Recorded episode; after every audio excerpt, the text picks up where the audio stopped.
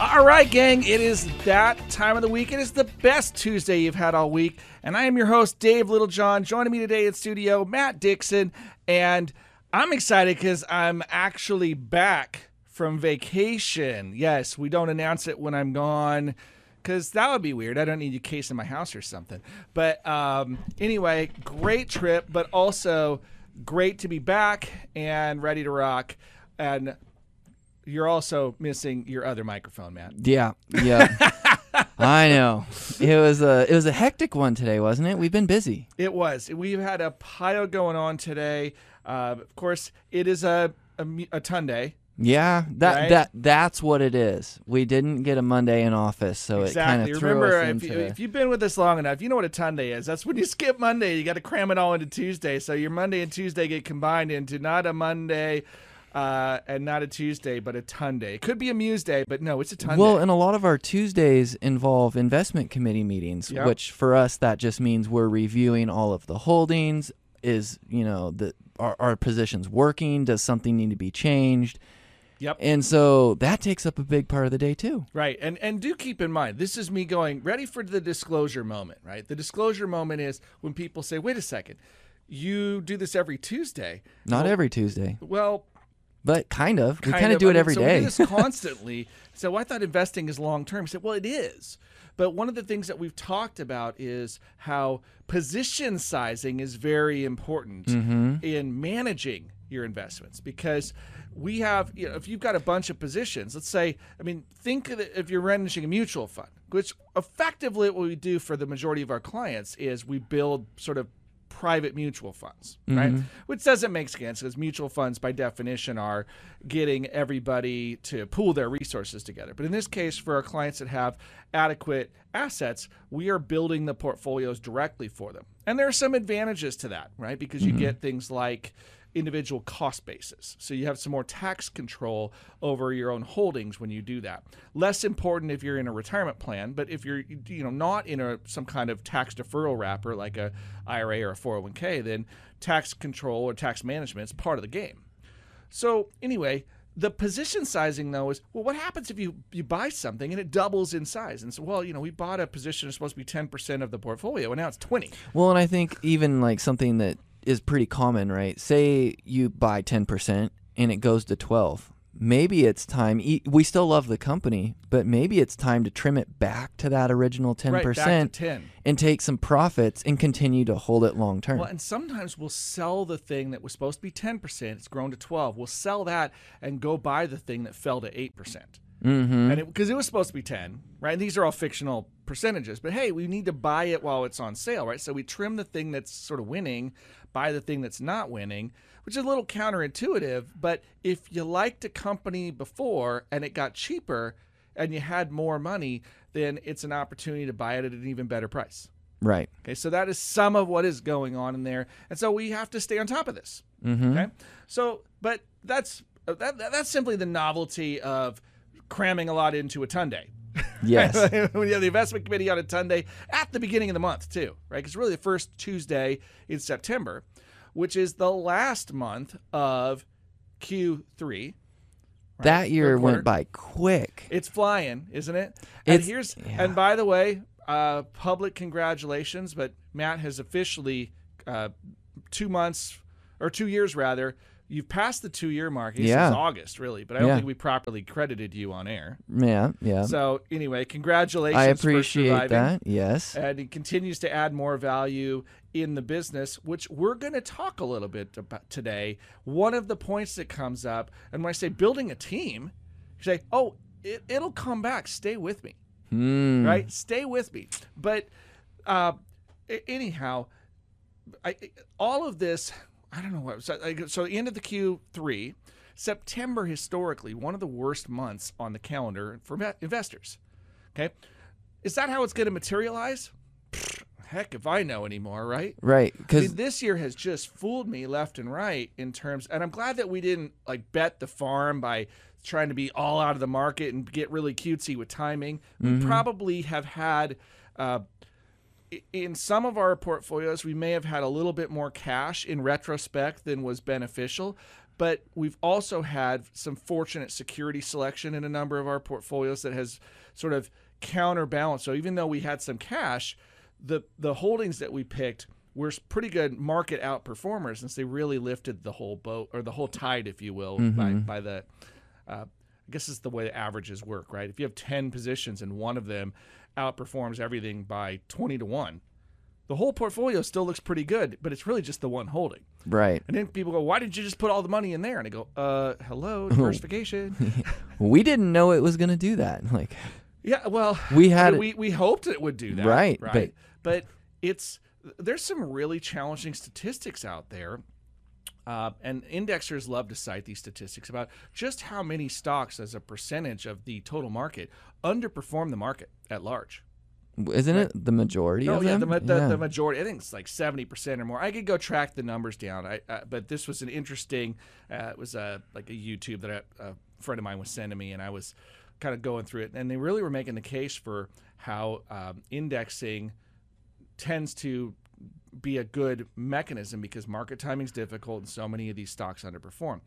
Uh, now, I think that indexing is really uh, insightful considering the methodology of indexing. Mm-hmm. Okay, and that's probably a great topic for another show, like the methodology of indexing and how it can produce over concentration in the winners. Right, like the S and P five hundred is a cap-weighted index, and as right. as a company grows, its cap weighting grows, which and means its weighting in the index grows too.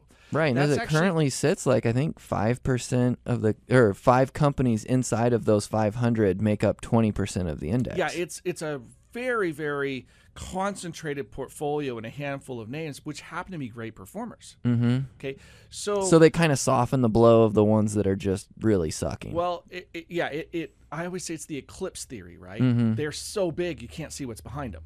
And right. so they, they kind of eclipse all of the underperformers by by being so good that by the, the their concentration, it just well, lifts the whole thing. And it kind of makes sense, right? The big dog keeps eating li- little dogs, right? If if Why this are dogs eating dogs. Well, Jeez. Think about it. You yeah, know, the you shark got the eats the minnow. Well, okay. the big yeah, that's probably a better analogy. But um yeah, you know, you got these small companies that get acquired by the larger companies. Exactly. And so even if that company, you know, might fail, are they really failing or did they just get bought out by the big fish? Yeah.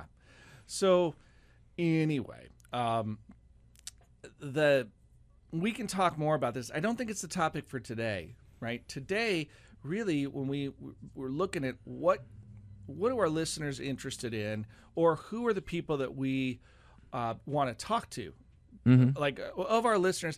I want to talk to all of you, but today, Matt, I want to have a conversation with you about how people start businesses, right?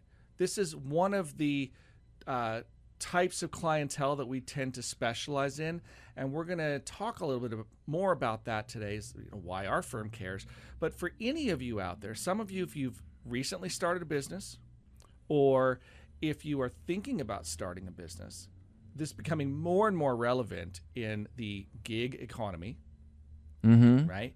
Where a lot of people are realizing that the traditional job landscape is changing. And so maybe you've wanted to figure out, well, maybe I'd like to do, do my own thing. So if you're an entrepreneur, or if you are maybe just fed up with being an employee and you never thought you were an entrepreneur, but maybe you are. Maybe we're going to start to see more and more small businesses start up. I think about how many people kind of left the workforce when COVID hit. Yeah. Um, for those people that are starting to maybe feel the pain of inflation, mm-hmm. I think we might see a lot of those yeah. people gravitate gravitating towards, how do I start my own business, or what does it look like if I do this myself? Yeah. So I think this is going to pertain to a lot yeah. of listeners. Maybe it's a side hustle. Mm-hmm. Maybe this is about trying to control, like get a different handle on your lifestyle, right? Mm-hmm.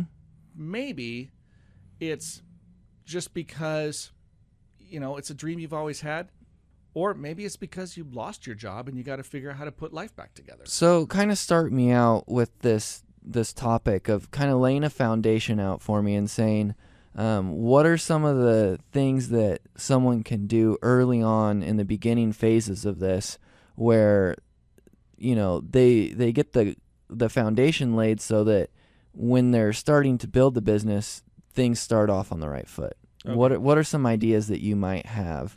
Um, so this is a really good, so because you've done it, right? You've started a business. I've started, you you've well, walked this walk. I've done this many times. Yeah, both for myself, for other people, and I've blown it too. Like, yeah, I've had failures at this, so I could tell you sometimes well, let's start, it works, sometimes it let, happens. Can we start there? Like, what was one of your takeaways from a business that didn't work? What was like something that you noticed that kind of was like the nail in the coffin where um, maybe if you could go back in time, you'd change it, maybe you wouldn't, or just was the foundation not right for the business that didn't turn out, or kind of walk me through that. So, all right, I'll give you one example. This was back in, from two thousand six to two thousand ten, um, had a, a partnership that was formed with the purpose of building small aircraft, right? Okay. Two-seaters. And had an engineer, had some capital. I was sort of the program manager, the executive that's trying to pull this together. And we really did it on a shoestring budget. The thing that ultimately killed it, it was a two-part issue. One was a third party that crashed one of the prototypes. So it wasn't even you guys. Someone yes. made a mistake, crashed a plane, and it went up in flames. Yeah. Now, that's literally what happened. Just, just so everybody can know, right? The test pilot was fine. I think he broke his thumb when he landed. What? Well, how do you break a thumb of all things? Control surfaces, and I think that the, the actual control stick was bucking pretty hard when he okay. landed. And so I think it, it broke. He broke his thumb. Uh, was it, was, it uh, the plane's fault, or was it the pilot? No. It, what happens is this was an, an engine manufacturer, and oh. they they put their experimental engine, and we we allowed and we put it in our aircraft, and the they had a um, gearbox that was designed to reduce the R P Ms to the appropriate amount for the propeller, and the gearbox overheated and seized in flight. Okay. And so it lost power. They had to ditch the aircraft, and when they when he ditched it, it was a successful Uh, emergency landing, but they did not have any fire suppression equipment, and the aircraft, once it crashed, burned. And you had a lot of money, I'm sure, in this plane. Uh, about a quarter million dollars into the plane. Okay. Yeah, or more, and that and that was really not valuing the time significantly for the mm. the, the build out of it. Um, so yes, it was, it was very expensive, and it's really tough to overcome that because from two thousand six to two thousand ten, we also had the overall economy collapse. Right. So, so just timing kind timing of. Timing really harmed us. And, um, the, you know, competition harmed us because there was a lot of people competing in the aircraft space. This was a unique space and time where uh, there was sort of a crack in the regulations. That al- not a crack, like it was introduced on purpose, but there was this new set of regulations that allowed a real expansion of the marketplace for two-seat light aircraft. So we built one, but so did a bunch of other people. And everybody was competing, thinking that the market was going to expand and there'd be new pilots. And there weren't. Instead, it was a feeding frenzy of the handful of pilots that were around. So the companies that had the most capital survived, and probably sixty manufacturers popped up, and I don't know, fifty-eight of them died. I think there's a lesson to be learned in, in what you're just talking about here, in that, yeah, you struck out on this one business, but did that stop you from ever trying to build a business ever again? Definitely not. Not, yeah. I mean, and, and here's the thing: the, the it was a lot of it was circumstance, and mm-hmm. some of it was capital. Uh, in the end, lessons were learned, but we'll we'll talk about this in a minute here. The business plan, other than the prototype being destroyed, mm-hmm. which keep in mind, it was working, right? The prototype flew. It mm-hmm. was the engine. This reminds me of Heinz ketchup, right? Like. Um, I don't know if you know the story, but Heinz yeah. ketchup, they they were super popular when they unveiled their product. Everyone wanted ketchup.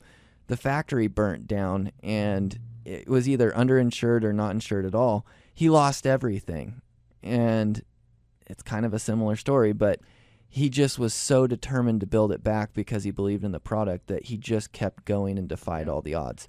This one, it he was, could have folded. There was more market analysis that suggested even if we were successful in getting the company to survive, mm-hmm. um, I'll use the phrase, there wasn't enough meat on the bone, right? It was a business that was capable of keeping itself alive and keeping a few people employed, mm-hmm. but it, it didn't seem to be capable of developing enough margins to really be a remarkable wealth builder. So you had a good product. That yeah. wasn't the issue. The issue was that the market itself couldn't bear more in the end, and so we didn't fully understand the market and the capacity. We thought that these new rules would expand the number of participants, and so we would have an increase in demand, and that just didn't materialize. That makes sense. So anyway, it was an interesting lesson. So let's parlay this. Okay. Okay. We have to take our first break. We're going to come back, and we're going to talk to entrepreneurs about how might you go about starting your business and avoiding the crash and burn mistake that ah, I experienced. Okay. All right. We're ready for it. That and more when we come back. Stick around. I'm Dave Littlejohn. And Matt Dixon. And you're listening to True Wealth on News Radio ninety-three point nine F M and twelve forty K Q E N. Hey, that's the music. Now we're back on. It's time. It's All right. Time. Welcome back to the True Wealth Radio Show, where we remind you at this break that we podcast this show. Is that good enough? Is that yeah, sufficient? Just, yeah, right. So go to little john f s dot com, check it out under the uh, Educate area or uh, Knowledge Center. I think it's called the Knowledge Center now. And uh, you can also subscribe to it on your favorite podcast services. So, you know, Apple and all those places that they do it. So well, we hope that you will do that and then tell everybody that you know about it. But today we're going to talk to our entrepreneurs or potential entrepreneurs, because maybe you don't even know it yet, but you got a dream. And we got to help you. Okay. If they have a dream, is that good enough? Or do or do we need a niche? No, you just, all you need is a dream and you're fine. Just yeah. wing it. I feel like just we're... Just a dream and a prayer and you got this. It's a little fluffy, David. Okay, I love maybe it. not. Maybe not. So we're going to lay this out. Uh, we're going to, we're going to just pick this apart because we thought this was a little bit funny. Okay. So what did we do, Matt? Yeah. Okay. So dirty confession of the day. Last week we had an awesome radio show, but I might have cheated a little bit and used A I to help me build that awesome show. Now, were we reading from a script? No. But did it, did it give us some awesome talking points? Yes. And we may have done it again today. But you so um, politely pointed out, yeah, this is a framework, but it's really lacking some details and it's kind of vague. But it was just vague enough to where we wanted to talk about these points and then bring our spin to it and give you the the details that you really need to know. Yeah. So let me read through the high level of the plan, and then we're going to spend a little time unpacking this. Okay. And what we're going to do is try to get into the into more of the nitty gritty here, right? Because what, one of the things that A I has a problem with, first of all, it tends to answer the question that you ask it. Okay. And if you don't know the questions to ask, it doesn't know to tell you a different answer. Then the other thing, and we're starting to learn this, A I is not necessarily getting smarter. No, because we've, we've seen the exact opposite. Yeah, the more humans interact with it, it's starting to get a learning model with all the dumb questions that we ask back to it. Right. Well, I mean, it makes sense. If you start putting dumb humans in charge of training A I, A I is going to become yeah. more like a human, and it, that means you're going yeah, to become not robot. It goes toward the lowest robot. common denominator. Exactly. Right? It has to. It's how it's built. So here we go. Here's the step one of building a profitable business. Step one. Let's say I'm successful. Ready. This is profitable, but whatever. So step one, laying the foundation. What it mm. says is find your niche, build a business plan, and build a strong team. Next, you need growth strategies, which means you need marketing and branding, customer acquisition and retention, and innovation and adaptation. And finally, you're going to need sustainability and profitability, which includes financial management, scaling responsibilities, and building partnerships and alliances. Finally, and you can tell this is built into the radio show segments, uh-huh. right? There's four yeah. segments. Finally, we need some success stories and takeaways. So uh, that includes personal growth and leadership, overcoming challenges, and a vision for the future. So to which I go, well, thanks for telling me nothing. Right? Like, what else am I supposed to say? Like, how do you build a profitable business? Well, we're going to need some unicorns and rainbows, and it'll be wonderful. Uh, okay, let's go back to this finding your niche. That was the first thing that it says, building the foundation of your business. Find your niche. Yeah. Well, I think that I, I'm gonna. Could I just say before even that? Like, yeah. Why don't you figure out what your your product is? Mm-hmm. Okay, because your niche is figuring out which customers want well, the product and how you're going to reach them. And just them. because it's your niche doesn't mean it's profitable, right? Like if oh, you it's the sell waffles thing, isn't it? We can use the yeah. I used you that. Totally got to use the waffle thing. Well, I was going to go even worse than that. Oh, you go worse? I don't care. Like I was going to say, what if you carve little like mini unicorns and paint them? Like there's I a huge market for that. Yeah, right. Like if you expect to become a millionaire, I don't recommend starting a unicorn carving business. Maybe it'll work, right? It's, yeah, it's unlikely, but I I liked the waffle. And so earlier we were doing some show yeah. prep because we actually thought we'd try show prep today. Uh, novel, right? Mm-hmm. And Matt, I, Matt says to me, well, what if you want to sell waffles, but your recipe sucks?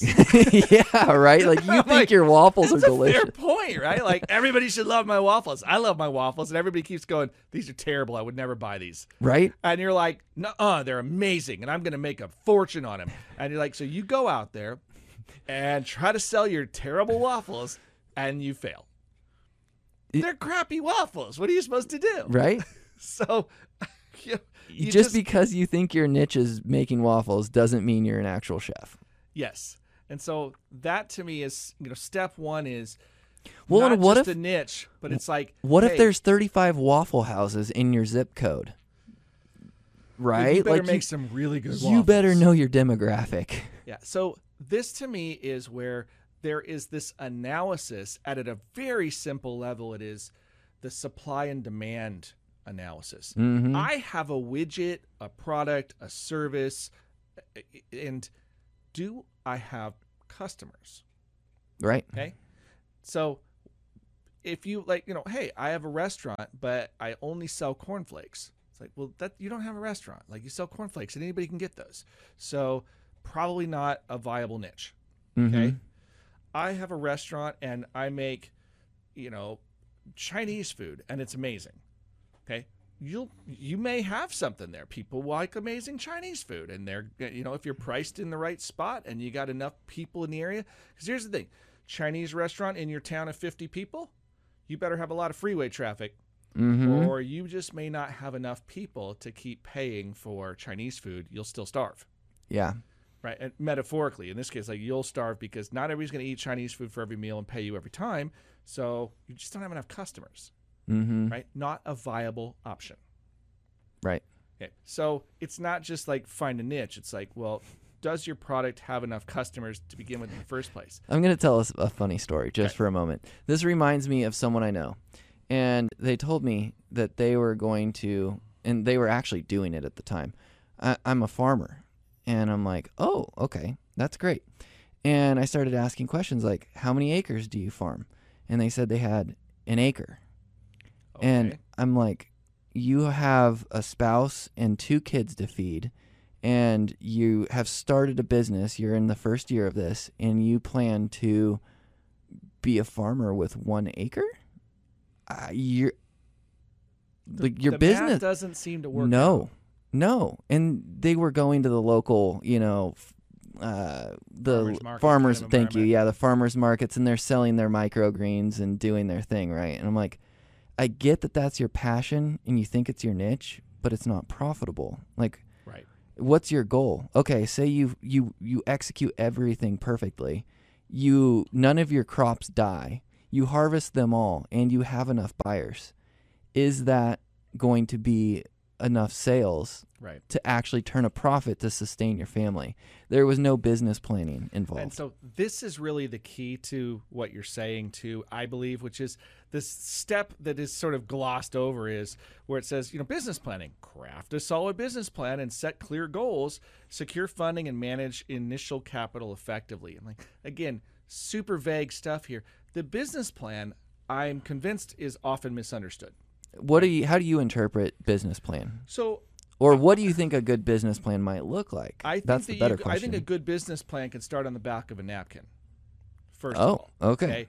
I I think what you have is a business concept, and then you have the execution or the strategy, and that's people often conflate the two. Let's let's talk about business model and then we'll talk about business plan and business strategy. Okay? Okay. The business plan sort of is all of these things, but you need to know if the model is viable, meaning how much money is the business capable of earning? What are the expenses that it's going to have to endure? And is there any profit left over? Can we just do like a TikTok Reels thing where you're hosting the show and it's napkin ideas with David Littlejohn, oh, where we so write down a business plan, you read it, and then review it in under sixty seconds? I would love to see that. Uh, uh, sure. We can look into it. All right. Here's the fun, right?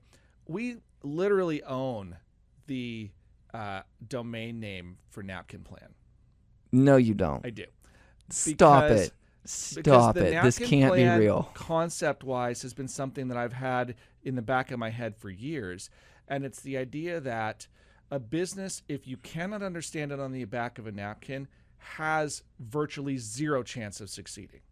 Mm. Right? Now, the napkin itself is not adequate for fully explaining your business in the execution and strategy, because there's going to be complexities to it. Right? Like a napkin's not even going to explain payroll. Okay, but it can under it can explain that my business does this thing. It has this many customers that pay this much, and it generates this much revenue. It costs this much to produce the product, and the revenue minus expenses is this number. And I can tell if it's viable with that basic math. Okay, that's a good point to start from. I yeah. like that. So, so you start with is the business model. Isn't it sad viable? How many people start a business without even looking at the numbers, and they realize, oh, my widget makes me twenty-five cents, and it took me an hour to build it. Yeah, and yeah. it's over. But and I already dumped say, well, all so this money. I'm so passionate about it, and, and I go, but but passion doesn't pay the bills. Right. Okay. So the goal would be find a business, and and we can talk a little bit later about this too. Like maybe the business is just not at the right scale. Right. Mm-hmm. So I need to have a way to mass produce this thing and have lots of customers. So I may have very narrow margins, Walmart, right? Perfect but example. I have massive customer base. And so I can make pennies millions and millions of times and still make a living. It's so important to know what circle you're trying to play in yeah. because, I mean, are you a volume person? Are you going to sell two items a year and make a living? Where, where are you yeah, living I at? mean, if you're a, an artist... and you can paint paintings that you can sell for one hundred thousand dollars, and it takes you two months to do it, Yep. well, you can sell six paintings a year and be very wealthy. Mm-hmm. Okay? Very few people can do that. Right. Right. So that that's the issue here. But anyway, so that's the start is can you develop a business model that functions? And if you can, then you can talk about the strategy for how you'll do that. The strategy explains how you're going to produce it and how the expenses are going to affect it. So that's all it's really doing is, well, this is the business model. This is what it's got to do. The business plan is, how will I execute this and get it done?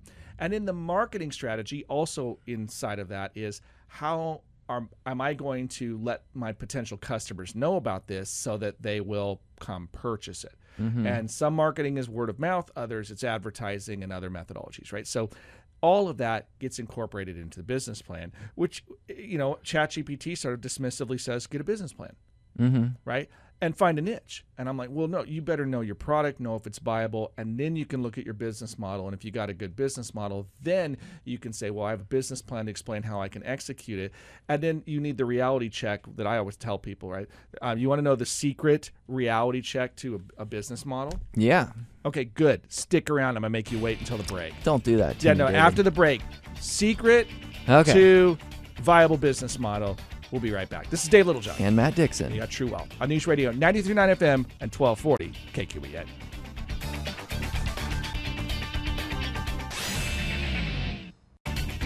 just, just tell us we're fine. It's great.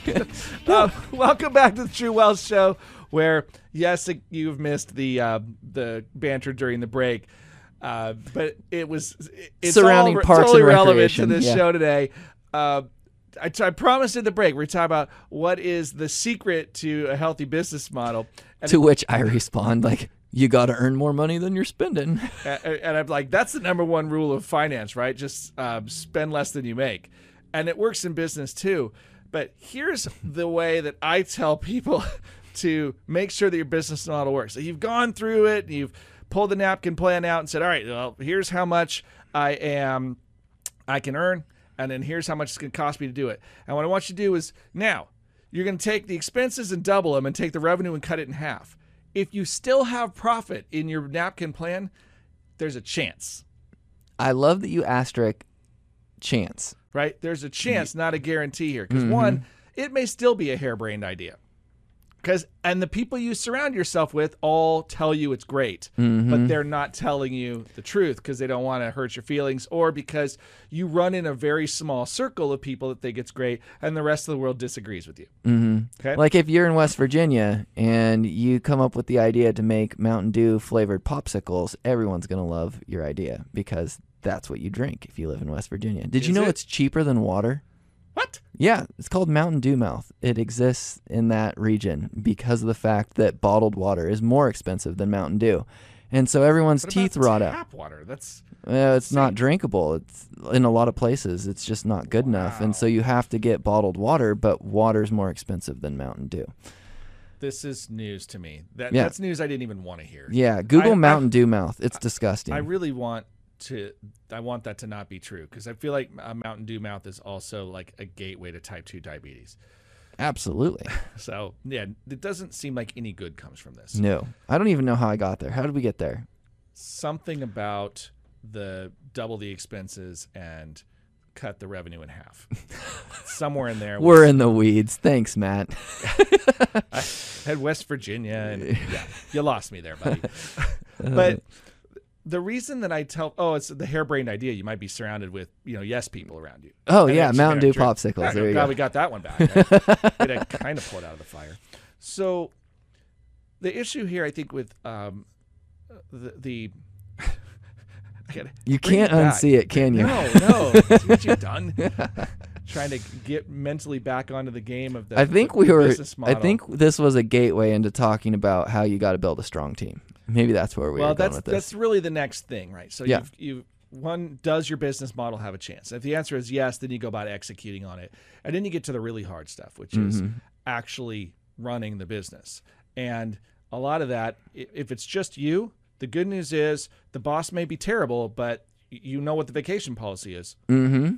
Right? But once you start introducing other people into the equation, the complexities build really quick. Okay. okay. Because maybe you can get contractors where you just pay the money and they are really their own provider. They're their yeah, own business. That's the problem there is the inconsistencies, right? Like, well, not only that, there has to be inconsistencies, right? Mm-hmm. They have to be able to set their own hours and so forth, or you're really kind of skirting around employment rules. Mm-hmm. And employment laws get thick in a hurry, and you know, you end up having attorneys that specialize in this kind of stuff because there's just that much of it.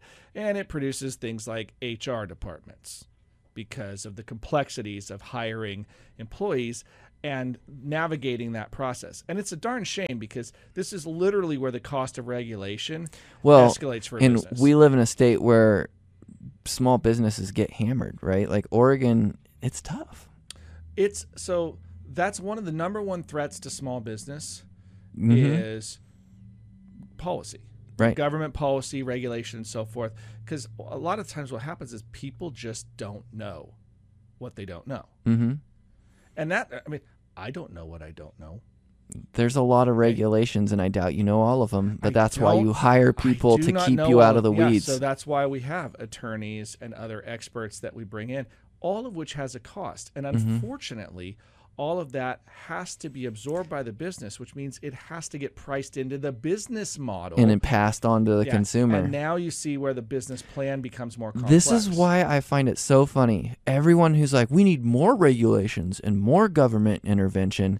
And I'm like, you're paying for it, just so you yeah. know. You just highlighted how that works. It rolls downhill. We yeah. have to pay for compliance.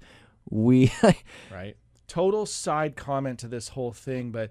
I'm going to throw rocks at this for a second too. Do it.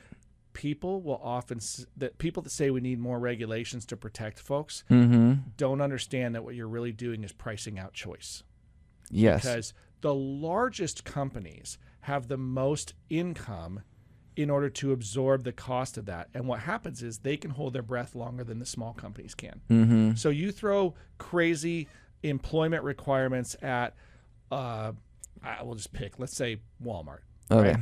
They have enough revenue as a company that they can absorb that. So the minimum wage goes up. They absorb it, price it into their business model. But the mom and pop shop gets crushed. Mm-hmm. And then they're gone. And then what you're left with is only Walmart. And then so they get not, to control the price. If yeah. Walmart is the only place that you can buy your diapers or your food, they're going to control the price. They're going to certainly influence, right? Because as you take more and more competition out of the marketplace, mm-hmm. that's the byproduct. Yep. Okay. So this is just throwing rocks at the idea that regulations protect people, or that, well, we just need a minimum wage and everything will be okay. Well, it's Not basic so. supply and demand. If they have all the supply and demand remains right. the same, they will adjust prices. I will continue to beat this drum on this show until uh, you know, I'm dragged out, which is that what a natural market needs is pricing transparency and competition. Okay? The more regulations and the less transparency we have in pricing, and this is a big problem with medicine, for example, right? Mm-hmm. Even the doctors don't know what it costs, right? A doctor doesn't know what it's going to cost when they perform a service. They have to submit it to insurance. They're going to throw some number at it for submission. Insurance is going to tell them one number, and then there's going to be an argument and a write-off. And then at, at the end of it all, some money will come back into the practice, and they'll have to figure that out. Hospitals are dealing with this. Private practice is dealing with this. And so that's just medicine, which we know is a giant cluster. Okay? Mm-hmm. But every time that you take competition out of the marketplace, then what you're doing is making price discovery more complicated. That is a that's a component of supply and demand. Like if you don't know, if price discovery is not possible, or if you have a monopoly, they set the price rather than the consumer having choice and allowing the choice to drive price. Well, and we saw that. What was it with? Was it the EpiPens? I think yeah. where yeah. Yeah, EpiPen was a, a huge example mm-hmm. where it became massive price gouging for something that was medically necessary sur for survival, and patents that protected a company from even being able to, for anybody else being able to get it. And, you know, of course, that guy ended up in jail.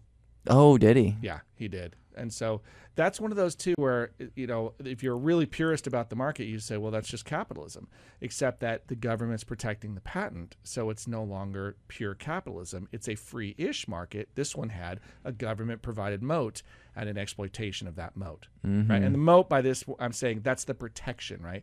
Big companies are protected by regulation more than small companies. Small companies drown in the moat. The big companies just dig the moat bigger. Mm. Right, and then they ultimately make the consumer pay for it because they survive. Then the toll fee comes into play to cross the bridge. Exactly. Yeah. So that's that's my issue here.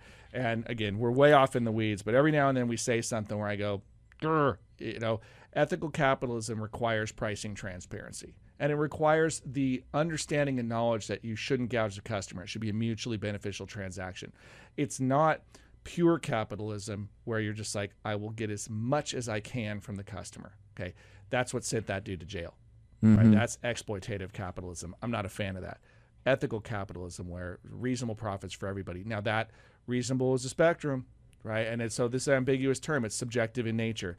So, but the ethics matter. Some people, I don't think they have any ethics at all. They're just willing to say, well, who cares? If I get mine and somebody else is dumb enough to pay me, then it's their problem. To which I would say, if that's your attitude, you're a terrible person. See a therapist. Mm-hmm. Good talk. Okay. Uh, now we got to get into growth strategies. And I'm like, I guess we can jam through these pretty quickly because they're so so vague anyway. Um, we got to take one more break, Matt. All right. We got to get our last one in here. If we do this, it'll leave us enough time to, to, to wrap up here. So okay. We'll do that. When we come back, we're going to wrap up the, the vaguing A I marketing business plan. That and more. I'm Dave Littlejohn. And Matt Dixon. You got True Wealth. All right, gang. Home stretch of the True Wealth radio show where Matt and I are going to spend the last few minutes mocking A I's version of how to start a profitable business. Profitable Perfect. business. It would it'd be easier to mock if I could enunciate. Mm. Well, you know, I've struggled with it today, too. It's a ton day. We're allowed to struggle. It's the struggle is real. Mm. So the last few things... I got to go find it again. All right, so look, it was growth strategies of marketing and branding, customer acquisition and retention, and innovation and adaptation, which I think these are actually relatively, um, what can I say? I mean, they're they're actually relatively straightforward. It's just that it's it's such a high level that it's not terribly useful, right? Like marketing and branding, uh, small businesses branding less important than marketing. Not gonna lie, right? Mm-hmm. You are the brand when you're small. Like right, right now, our firm. Matt, you, me, we're the brand. Mm-hmm. We got a logo, we got colors, we got, you know, a branding standard and all that, because we want our customers to be able to recognize when stuff's coming from us. Mm-hmm. Plus, um, like uppity, because my degree was actually in journalism and mark in mass communications, but marketing was a component, like the creative side, not the the wonky yeah. ad buying side. And to me, I like to have a corporate look and feel and voice and all those things. I think it's relevant, and our company is not just me anymore. You like a, having a brand standard. Yeah. Yeah.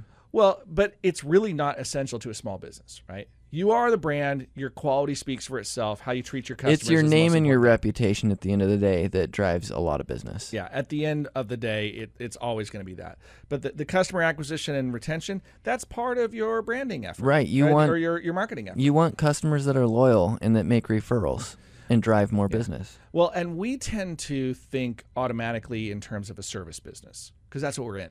Right, mm-hmm. So it's like, well, you are the brand, and you got to treat the customer. But it right? could so work for like, a restaurant too. You have a great meal, you're going to tell your friends about yeah. it, and, and well, you're going to go back and you're going to eat there again. But I would think about like locally. Uh, I think of North River, right? Now I think mm-hmm. they get a lot of government contracts now, but yeah. they're making um, high-end boats, mm-hmm. right? And pe they're they're known for quality, right? And they're they're desirable uh, upper echelon brand. Yeah, that's why I own one.